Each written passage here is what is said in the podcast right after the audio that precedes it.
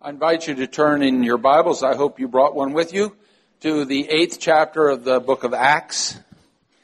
Acts chapter 8. The last uh, portion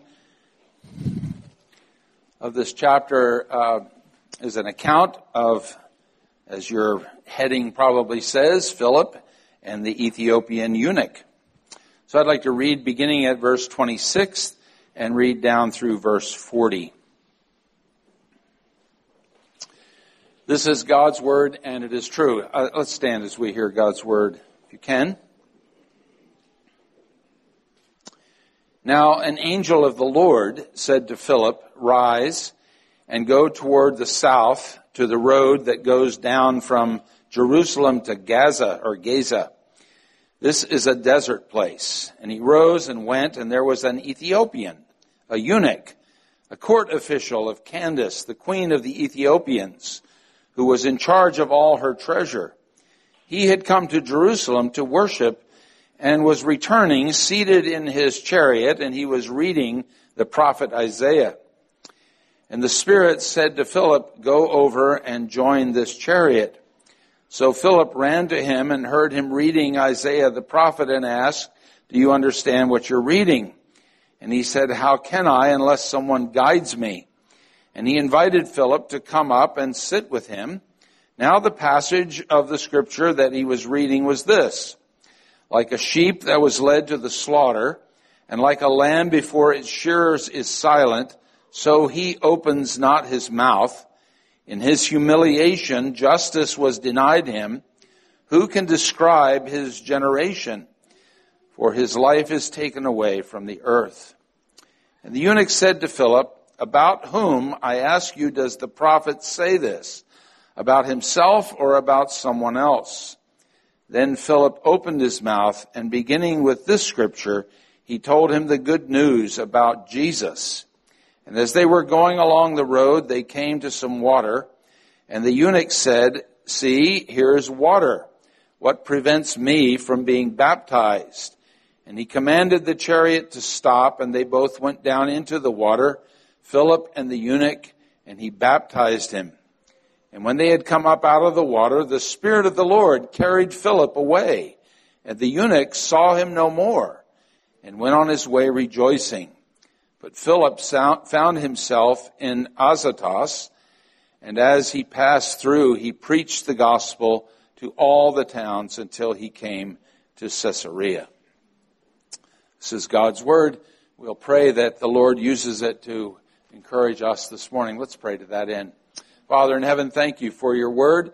We thank you for the acts of the apostles and those who followed and studied under them and were instructed by them.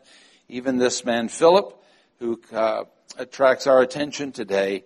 May we rejoice in what you teach us here in this passage. For Jesus' sake, amen. amen. Please be seated.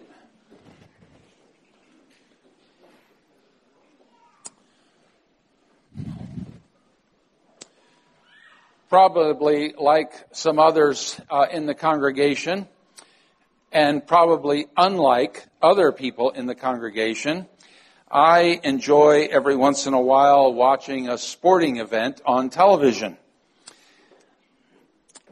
Most times I'm not very particular. I don't have uh, a team that I root for. I'm a purist. I like the best team to win.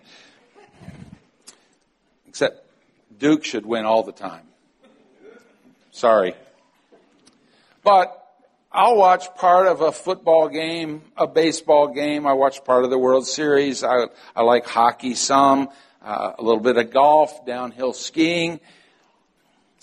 But the other day, I sank to a new low.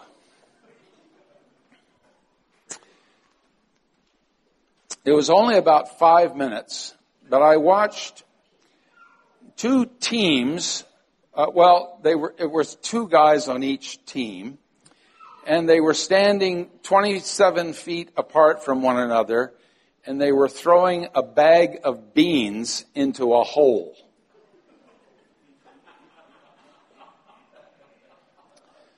Now, there are some people, I hope none here, there are some people who think that is the sport of sports. Cornhole. Not me. That is, get this pun, that is not my bag.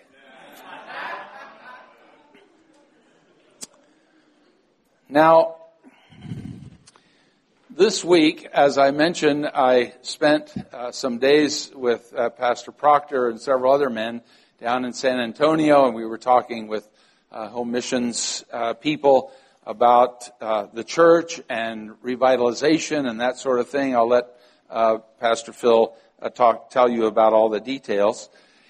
but I had planned this sermon a couple of weeks ago, and then that whole thing happened. And then I get here and I listen to the Sunday school class and he took my thunder. And then the guy gets up here and prays and he took the rest of my thunder. But I'm going to talk about, I think, the central topic of this message today. What sometimes a lot of Christians would say the same thing that I said about cornhole. Evangelism, that is not my bag. And yet, as we have heard from multiple sources already this morning, uh, as believers, yeah, guess what? It's your bag. It's your bag. And so I'm going to talk a little bit about evangelism this morning not to make you feel guilty. I don't want to make you feel guilty uh, about this at all, but I want you to to uh, see and to wonder and to begin to pray uh, about this glorious privilege that we have as believers in the Lord Jesus Christ to communicate this marvelous good news to people in our world who so desperately need it. And so my desire is to stimulate you assuredly, knowing that this is a good, a very good part of the Christian life. I want to just recount the story to you again. I just read it, but then to see what uh, this passage might encourage us as those who want to speak about the Lord Jesus Christ. In this account, we read uh, this example of one of the disciples of the Church of Christ. One man, one Christian, joyfully. This is the, this is what the church has always been about. And it was about it for you who are believers this morning. One person spoke to another person about the wonders of the grace of Jesus Christ. That's what evangelism is. Leading other people into the welcoming arms of the Lord Jesus Christ. Now in this case, we find this man Philip ministering to the Samaritans in the earlier part of this chapter. The Samaritans, as you know, were a mixed uh, group of people who had some Jewish background, but had essentially forsaken their Jewish, any part of their Jewish tradition. They were hated, in fact, by the Jewish people of the day. Jesus himself, you remember, had opened the door to ministry to the Samaritans as he walked through Samaria, sat down by a well in John 6. Uh, it's recorded that he interacted with this Samaritan woman. In this case, you find Philip going to this group of people in Samaria. Luke had already written that this gospel of the Lord Jesus Christ, we read it at the beginning of the service today. The plan of God was to bring the gospel to the nations of the world in concentric circles, first in Jerusalem, then in Judea, then in Samaria, and then to the uttermost parts of the world. That's a worldwide church. A worldwide church that would bring glory to God because of His grace and because of the work of the Lord Jesus Christ and because of the powerful inner working of the Holy Spirit in the hearts of people. And so that theme that we read earlier is part of this and lays the background for this.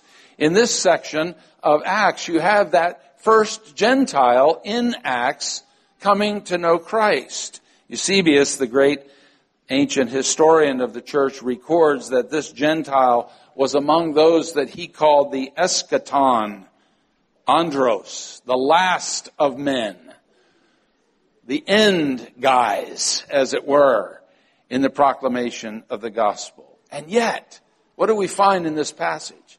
This Gentile was baptized into the covenant of God's grace. What a marvelous thing. Now, we don't know the reason, but, well, I mean, ultimately we know the reason, but the Holy Spirit chooses Philip, not one of the apostles, but Philip, one of the deacons of chapter 6 of Acts, to undertake this groundbreaking and very important step in the life of the church. He was a part of those men who were to oversee the diaconal care of the widows in the church. And yet, obviously, Philip is a very gifted person. And so in verse 2, it says, An angel of the Lord said to Philip, Go to the south road, a desert road, road, that might be indicative of something that's going to happen here, that goes down from Jerusalem to Gaza. Now, Gaza is a, a desert strip of land to the south of Judea on the way to Ethiopia or on the way to Egypt and then into the uh, inner parts of Africa.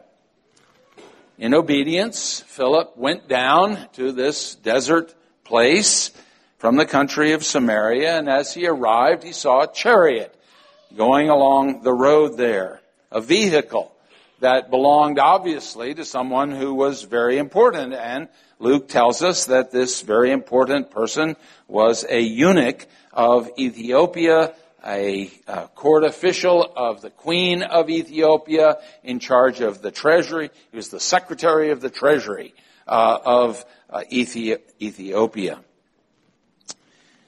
Phillips decide, Philip decides to thumb a ride, as it were. Uh, you know, can I can I talk to you a minute? Now, this man in the chariot is uh, busy, isn't he? He's reading something he had heard previously uh, about the God of the Jews, and it tells us that he had gone up to Israel to worship, we suppose, to worship God, and had come uh, there with a desire to, to have a greater knowledge of this great God that he had heard of, of the Israelites. But not, no matter how much he had longed for God, no matter how much he had searched for God in Jerusalem, he had not found what he looked for in the temple, in the city. And it must have been, to some extent, a great disappointment to him, because now he was traveling on his way back. He had not been, by his visit to the temple, to Jerusalem, he had not been brought into the covenant but rather specifically rejected by those of the covenant.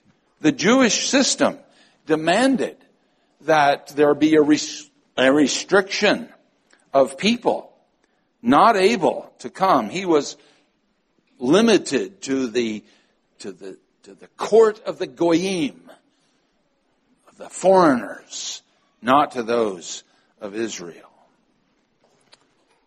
But somehow or other, he had gone to the bookstore there in Jerusalem and he had purchased a scroll. And as he was riding back home to Ethiopia, he was reading this scroll, scroll of the book of Isaiah, with great curiosity and great uh, desire to understand the depths of what was being said by this ancient prophet of Israel. And then Philip comes up and he says, Hey, what you reading? What you reading? Well, probably shocked. It was not, of course, by chance. We don't believe in chance. That the eunuch was reading one of the most Christ centered, salvation oriented, evangelistic chapters of the entire Old Testament. Isaiah chapter 53. In this chapter, you find facts about the humiliation of the Christ, the substitutionary atonement of the Savior, as well as the promise of his great exaltation as that Savior. No Christian has ever read Isaiah 53 without being moved to a greater and deeper love for the Savior. I have to pause there and say, no Christian has ever read. I, I listened to a, a woman who was leading a Bible study of a group of women who had been in an evangelical church all their lives. And she was leading a, a, Bible study in Isaiah and they came to chapter 53 and the Bible study leader said, this is about Jesus. And those women who had been in church, they all wept because they'd never seen it before. There's a lesson there. Go to a church that preaches the gospel from the Old and the New Testament, right? Yeah. That was free, by the way. Thank you, Phil, for doing that. This text must have moved Philip himself again. So Philip asked, Do you understand what you're reading? The answer is, how can I understand unless someone explains it to me? I can't understand this. Here's one of those situations that Jesus has in the gospel and that the apostles have in the book of Acts where they go to a synagogue. Remember this? They go to a synagogue and they sit down on the Sabbath day and the leaders of the synagogue say, said to Jesus, said to Paul, said to Peter, do you have something to say to us? And Jesus and the apostles rubbed their hands together and said, Oh yeah, I've got some things. Well, here's one of those. How can I understand unless someone explain? Could you explain to us?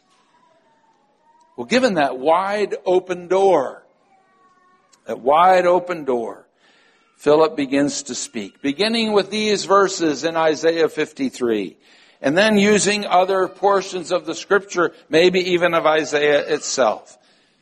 The text tells us that Philip explained to the Ethiopian, Ethiopian eunuch the good news about Jesus to this eunuch. If you go back, I don't want to spend a lot of time, but if you go back and read those verses again, the full uh, the full text of those two verses in Isaiah 53, uh, listen to what, uh, you know, a six point sermon that Philip could have preached. He was oppressed and he was afflicted, yet he opened not his mouth. Like a lamb. What does that refer to? The lamb, right? Like a lamb that is led to the slaughter, like the sheep that is before its shearers is silent, he opened not his mouth. By oppression and judgment he was taken away. As for his generation, who can consider that he was cut off out of the land of the living, stricken for the transgression of my people? What do you have there? You have the suffering. You have the death. You have the substitutionary atonement of the Lord Jesus. And Philip was able to just open this up to this Ethiopian eunuch. As you read it, as you think about it, as he explained just this text, you can imagine how the heart of this man was warmed as he was approached as one who is one of what the text says there in Isaiah, my people, my people that covenant, no longer bound to race, to nation, not to economic status, not to intellectual or cultural restrictions. It was clear that faith was rising in the hand, in the heart of, of this foreign man to the clarity of the beauty of the words of the scripture and that it quenched his thirst. It quenched his thirst. The understanding of his heart was opened to the work of the Lord Jesus Christ. It was obvious then, as they came to the pool of water along the side of the road, that the eunuch said, Hey, Philip, what's to prevent me? What's to prevent me from being baptized? Evidently, Philip had already explained to this man that all who believed in the Christ were to be baptized with water as a sign of new life and as a sign of their inclusion now into the covenant of God's grace that was made available to all men. But then it's interesting that as they come up out of the water, and this isn't a, this isn't a reference to immersion as a mode of baptism, that's another whole topic, but uh, as they came up out of the water, Philip's gone. Philip's gone. This man's by himself, baptized. You know, what do I do now? What do I do now?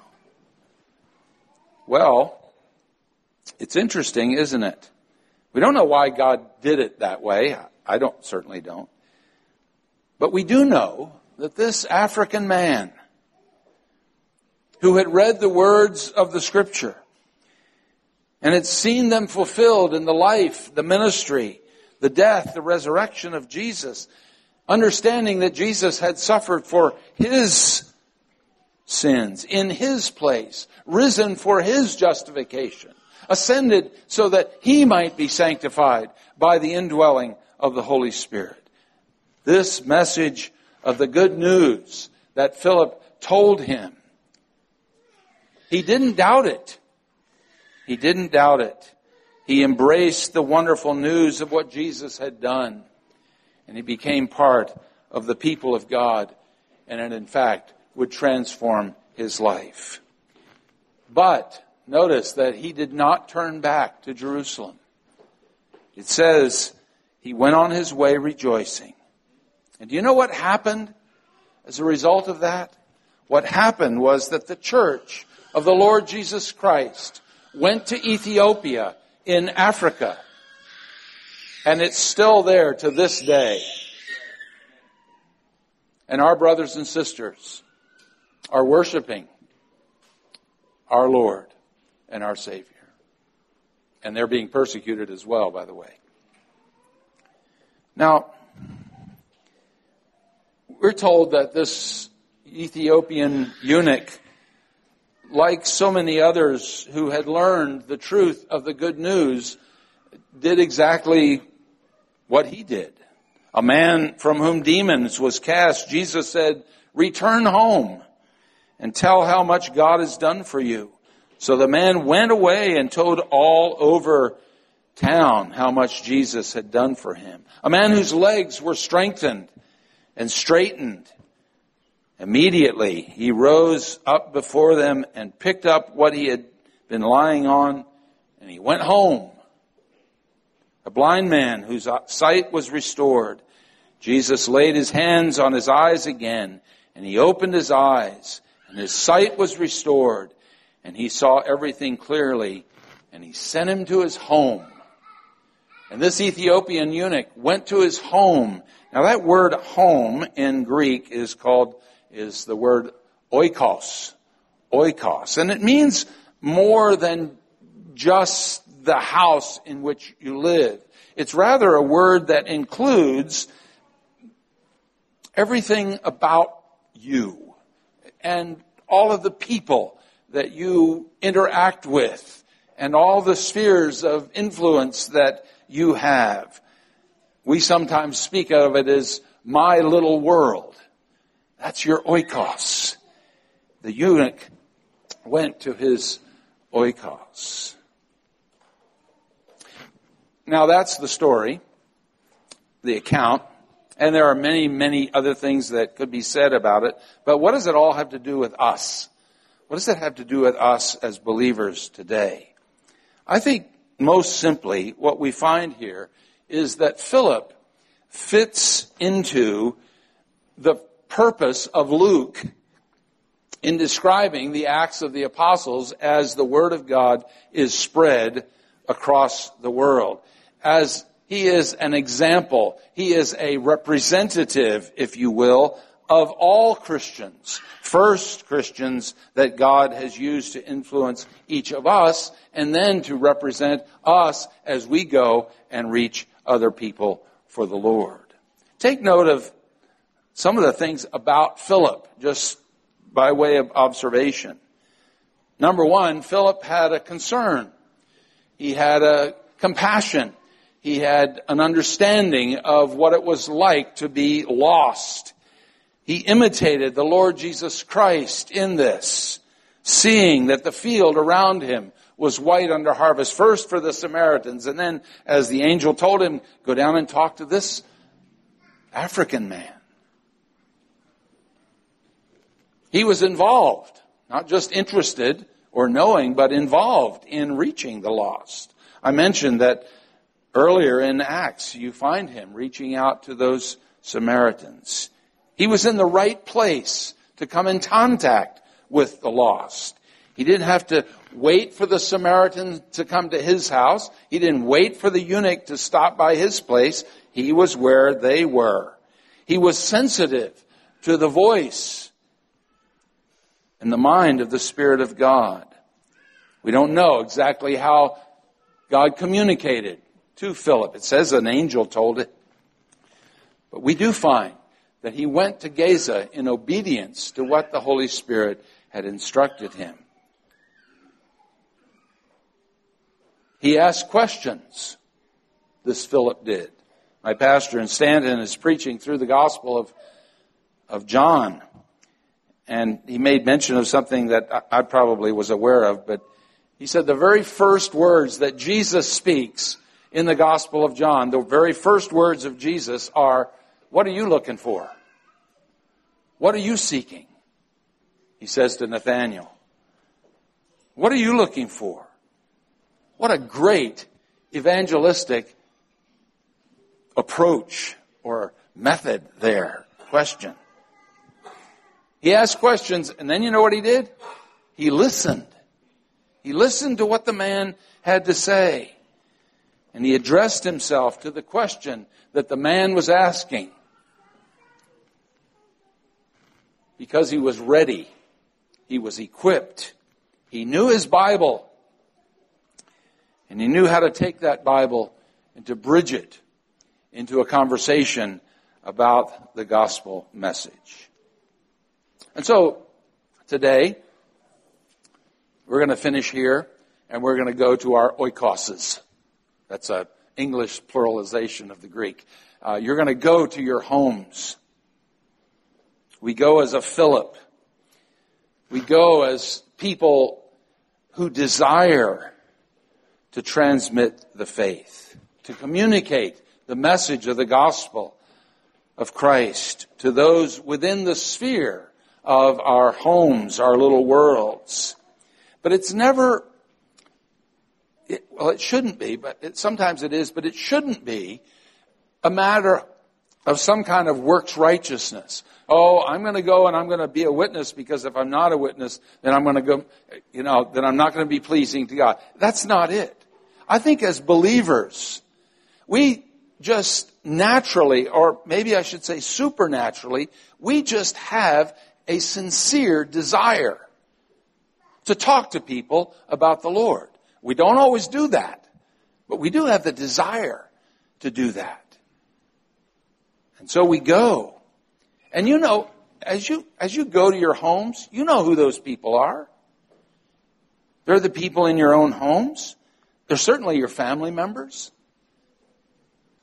They're your coworkers on your jobs, either online or in person, however you're working these days. They're your neighbors, three doors, five doors down, down the road. I was curious this week, in the last couple weeks, I, I, I tried to make a list of the number of people that I had come in contact with. About 25 or 30 people in all. Some formally, some informally. About half were Christians, about half are non-Christians. You can make a list for yourself. It's kind of an interesting exercise. Who are the people that I came in contact with? Well, once you make your list, you know what you can begin to do? You can begin to pray. And you have a distinct advantage. You have an advantage in talking to these people because you know them. Some probably better than others, but you know about them. You know their location, you know their habits, you know their interests. Some of them, you have a pretty good understanding of their attitudes and their perspe- perspectives. Some of them might be completely secular people. You know some things about secular people? They have really no reference to God at all. God is just not in their vocabulary or their sphere of thought. At least they think that. You know, secular people are almost completely ignorant about what you believe. They're almost completely ignorant about even the most basic Christian truth. They, make, make, they may make fun of you. They may mock you. But most of them really have no idea what you think or why you think it. Secular people think that they have everything in this life before they die. So they're mar- far more concerned about what's happening right here, right now. And as a consequence, their meaning, their purpose, their significance, even what they call their identity now, is all wrapped up in what they do for a living, or in their money, or their family, or some other point of this world identity. Secular people are people far more conscious of doubt than they are of guilt. We've been told by our culture that guilt is something that is a purely negative feeling that we should not talk about. Don't talk about guilt. Get rid of all guilt. Well, now there's no such thing as real guilt to most secular people. But many people, if you would ever get them to be honest, if you would ever get them to be honest, they would tell you that they're managing with great, great spiritual, inner soul difficulties in their own hearts. Many of the people that we talk to are lonely. Are you getting a picture here? Getting a picture. These are the people that you're interacting with. They're lonely. They may be married, they may be engaged, they may live in a party culture where they get together with other people and do all kinds of crazy things. but they're alone. Their families are split up, often for just trivial reasons. There's competition in the workplace, in the home, wherever.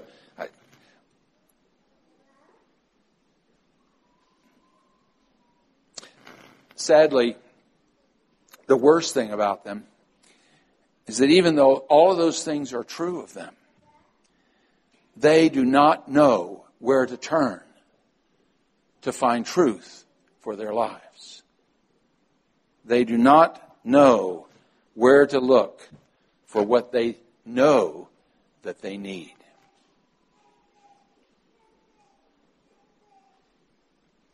Now, I've not exhausted the list. I, have generalized it.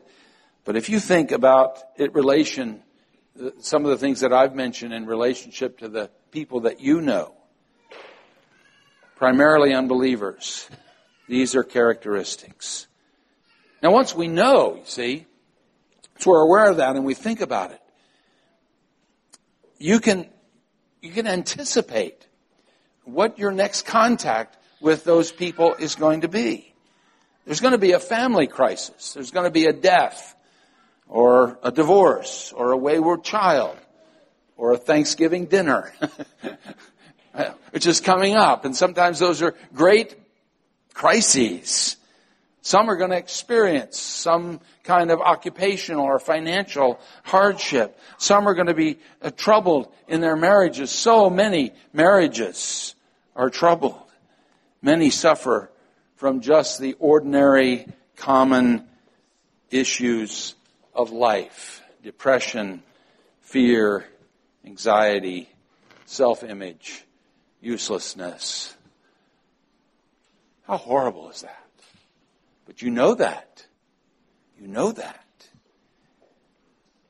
And so you can pray specifically for the, for the occasion, the next occasion when you're going to come across this particular person. And use that opportunity and pray to the God who indwells you by His Spirit. Lord, enable me to bridge this next conversation into an opportunity to speak about Christ to them.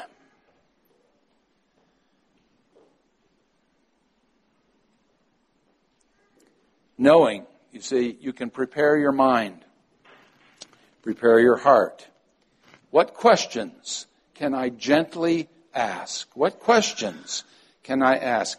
How can I make the transfer from uh, Sheila's complaints about her marriage or John's problems with his boss? How can I bridge that into a conversation about Christian truth?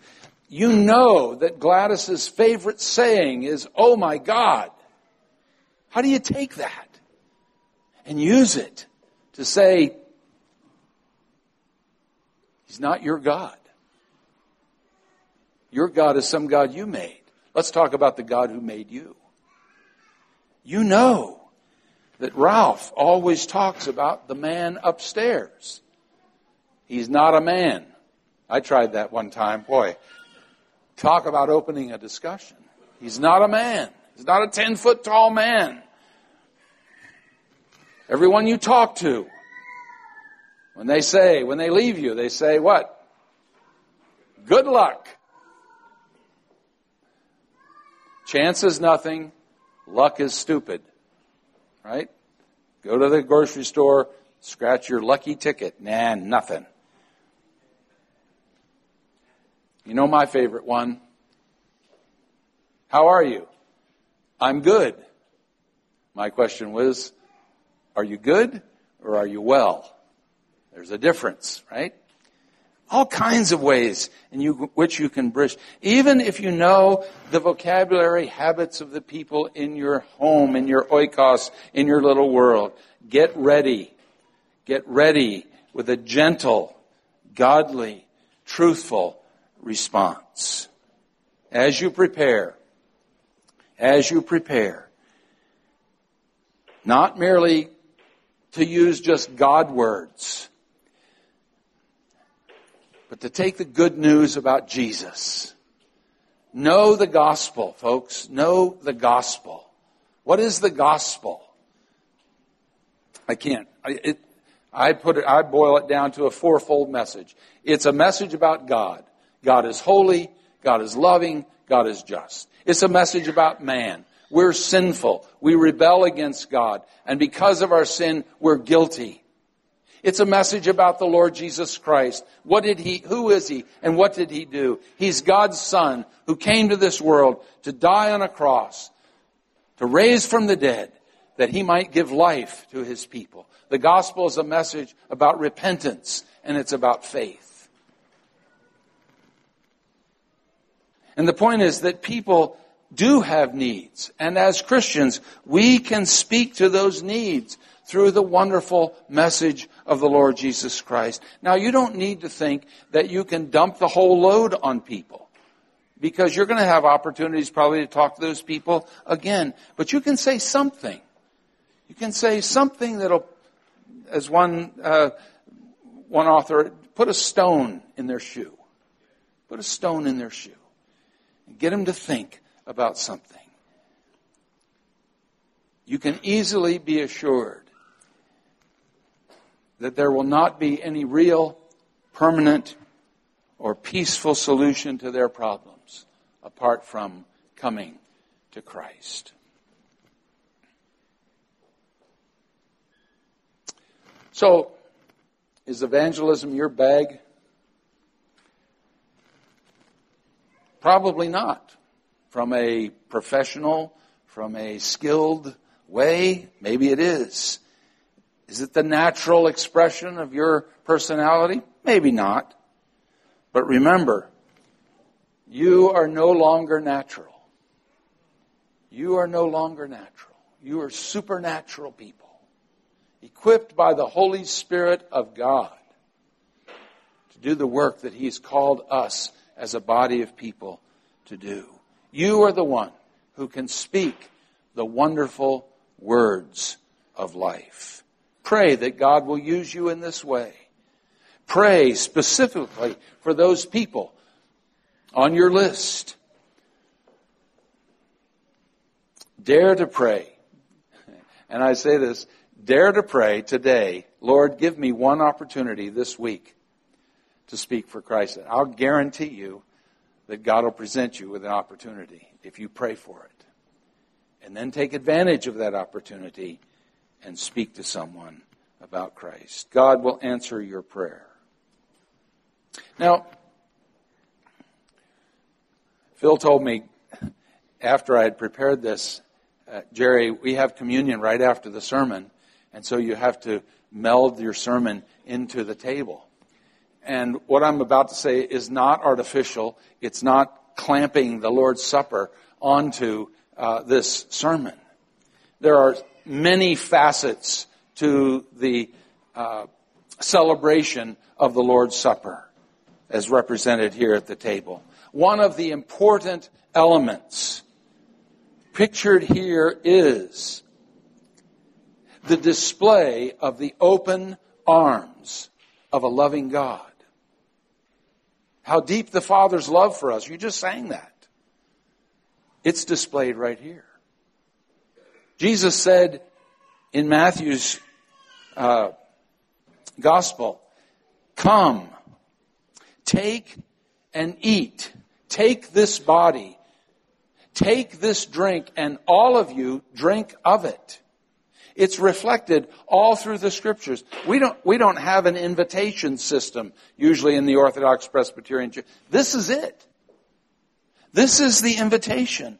Come now, let us reason together, says the Lord. Though your sins be as scarlet, they shall be as white as snow. Come everyone who thirsts, come to the waters. buy milk, buy wine. Come, you who are heavy laden and weary, and I will give you rest. Come, says the Spirit and the bride. That's the church. Let the one who desires come and take the water of life without price. Here Jesus is giving an invitation to each one of us who is heavy laden or problematic in some way or other. And we're reminded of the wonderful, embracing love of the Lord Jesus. For those who don't know Christ, this is the invitation. And you need to be aware that this gospel is for you in your need today. We worship the God who comes to very needy people with his arms wide open and declares to them, through you, Philip, imitators of Philip, these are the words of life. Come and partake. May God be pleased to use us individually and to use Sterling Church as this body of people who proclaim this gospel to a needy world. Let's pray to that end. Our Father in heaven, thank you for uh, the work of the apostles and Philip and Stephen who equally proclaimed boldly the things of Christ. We pray that you would convince each one of us, believers, disciples here this morning, that we have the privilege of being witnesses, evangelists of the true gospel, the good news of the Lord Jesus Christ. Thank you for that privilege. Amen.